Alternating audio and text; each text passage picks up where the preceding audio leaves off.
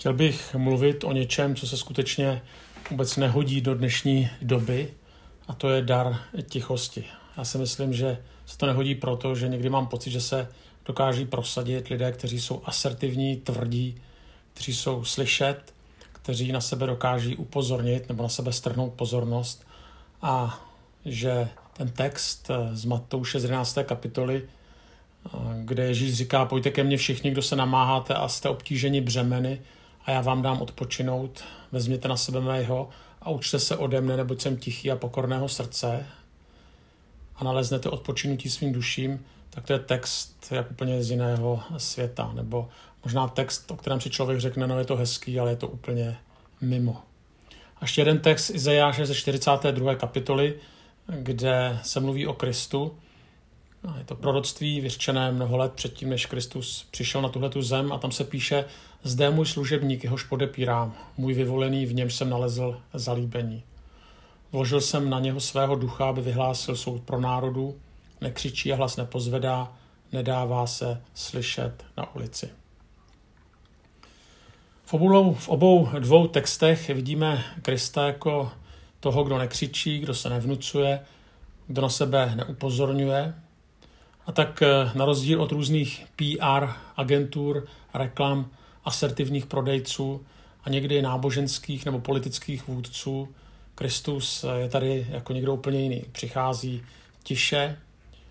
A teďka ta otázka je proč. A já se domnívám, že je to proto, protože netouží po lidech, kteří ho uctívají, protože jsou přemoženi nebo fascinováni jeho mocí.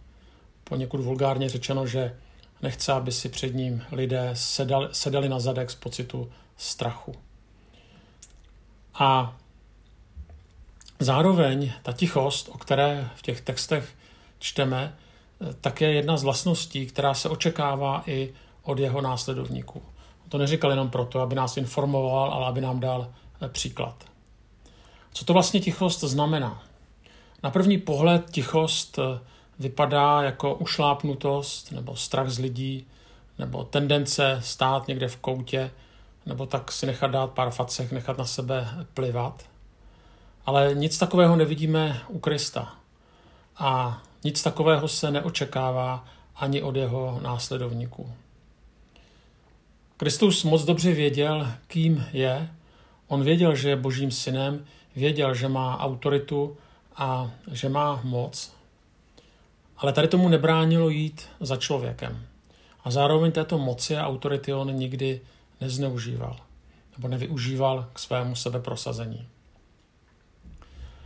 Pravda je totiž taková, že jsou to naopak často lidé, kteří eh, o sobě hodně pochybují a kteří jsou si vnitřně nejistí, kteří jsou hlasití a také zlí. Jsou to lidé, kteří si skrze druhé něco potřebují dokázat. Mimochodem je zajímavé, když se podíváte třeba na dva eh, největší vrahy v dějinách eh, minulého století, to na Hitlera a na Stalina, tak eh, zajímavé, že oba dva byli postižení a oba dva svým postižením velmi trpěli. Jo, příklad třeba Hitler nedokázal od mládí systematicky pracovat, dodržovat kázeň, proto nakonec nedosáhl ani maturity.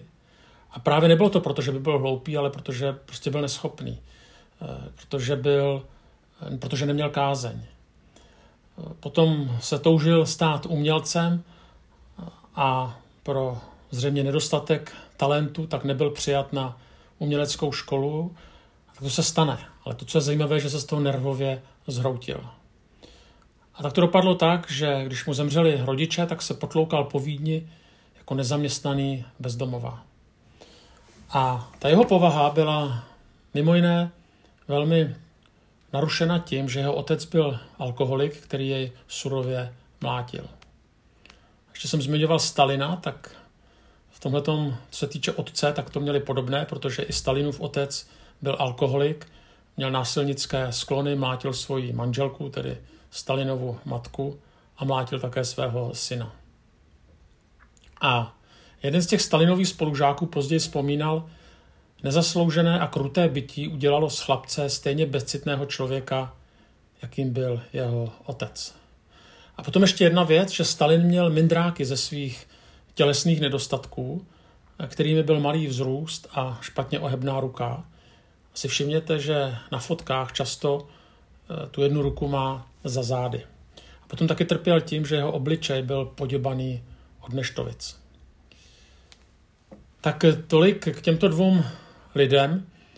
Prostě každý člověk má nějaké omezení, třeba v tom, jak vypadá, nebo jakou má inteligenci, nebo rodinu, nebo možnosti. A tyhle ty omezení měli i Hitlera, Stalin, ale ti to vyřešili tak, že se mstili světu a okolí kolem nich. Jako kdyby se tam ukázalo nebo potvrdilo, že ti, kdo se nejsou schopni vyrovnat se svým omezením, bývají nebezpeční.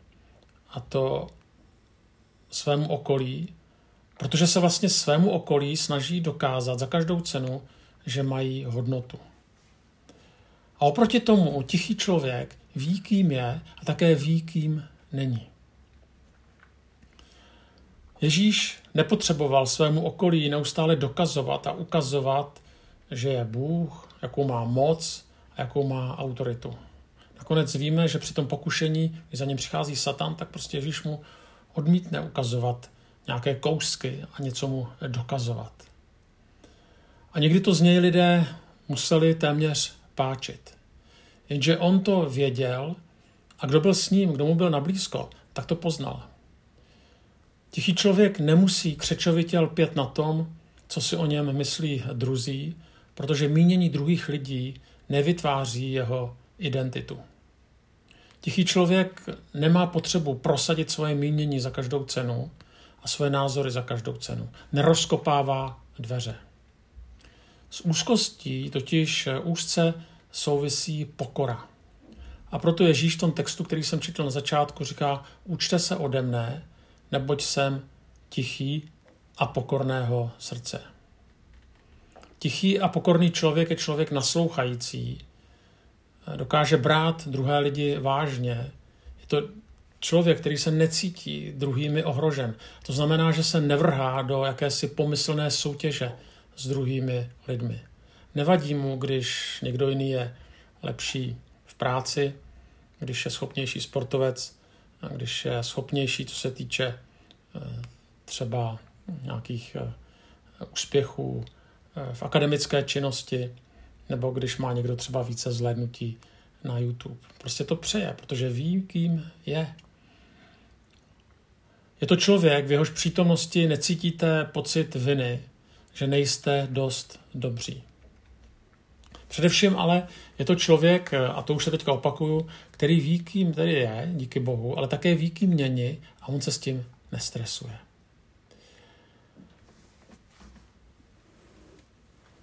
Možná, že dám takový příklad, který úplně není přesný, protože nejsem kinolog, tak se omlouvám všem pejskařům, ale pochopil jsem takovou jednu věc, hlavně při běhání.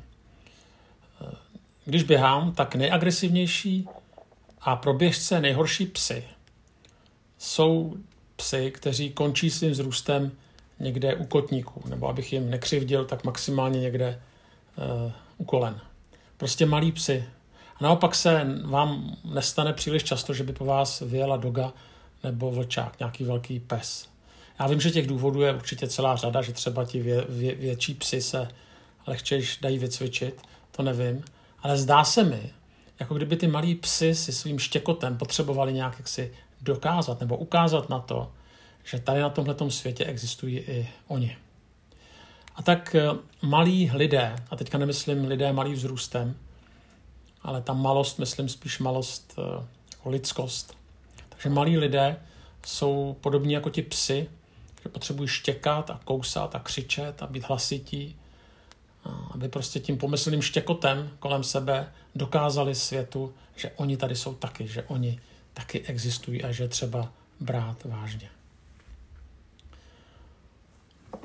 Jako každé blahoslavenství, tak i tady toho blahoslavenství je zaslíbení, že ti to těší lidé obdrží dědictví na zemi. Tak je to trošku abstraktní zaslíbení. Člověk si říká, co to znamená, že ten, kdo je tichý, tak obdrží zemi, jestli to je nějaká reklama na nemovitosti eh, nebo na půdu. Eh, znamená to, že jednou po smrti křesťané dostanou, lukr, znamená to, že jednou po smrti křesťané dostanou lukrativní pozemky, které bývají vyobrazené v některých kýčovitých křesťanských brožurkách, které se snaží zachytit ráj. Určitě ne. To zaslíbení země je starozákonní obrat, který v obecné rovině, no v obecnější rovině znamená požehnání. Výraz požehnání. Jo, Izrael získal zaslíbenou zemi a tak tomu Bůh projevil přízeň. A té eschatologické dimenzi ve zjevení potom čteme určitý obraz, ale je to obrazná řeč zaslíbené země, kde ten Jan v tom svém vytržení píše a viděl jsem nové nebe a novou zemi, neboť první nebe a první země pominuli a moře již vůbec nebylo. A potom se tam píše, a slyšel jsem veliký hlas od trůnu, hle příbytek boží uprostřed lidí, Bůh bude přebývat mezi nimi a oni budou jeho lid. On sám jejich Bůh bude s nimi a setře jim každou slzu z očí. A smrti již nebude, ani žalu, ani nářku, ani bolesti už nebude, neboť co bylo, pominulo. Prostě lidé, kteří jsou tiší, kteří očekávají boží jednání, budou těmi, kteří obdrží zemi, o které čteme v těch obrazech v knize Zjevení. Jinými slovy, tady to blahoslavenství nám ukazuje jak na časné požehnání, které obdrží tiší, tak i na věčnou, zim, na věčnou dimenzi, která přesahuje náš život. Já když jsem přemýšlel nad tímhletím požehnáním a díval jsem se na realitu světa kolem sebe, tak jsem si uvědomoval, jak to nezapadá zoufale do logiky naší doby. Jak jsme vlastně učeni a tlačeni a nikde to žel učíme i tla, tlačíme do toho své děti, tak se prosadit, upozornit na sebe a být uraženi, když není po našem. Ale ten, kdo křičí nebo štěká, tak snad dosáhne toho, že se ho druzí lidé bojí, možná se mu druzí lidé vyhnou, možná s ním budou druzí lidé souhlasit, ale nikdy proto, že s ním skutečně souhlasí, anebo že ho mají rádi.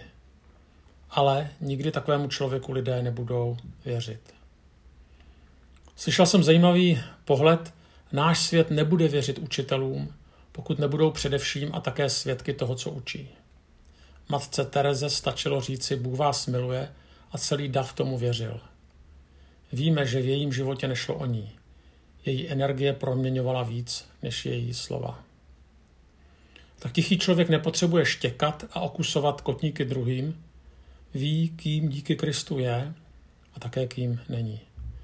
A pak může vyznat s žalmistou, neženu se za velkými věcmi, které nevystihnu, ale odpočívám u tebe klidně a tiše jako odstavené dítě. Tak bych vám přál, abyste dokázali být lidmi, kteří jsou tiší, nikoliv ušlápnutí, ale tiší.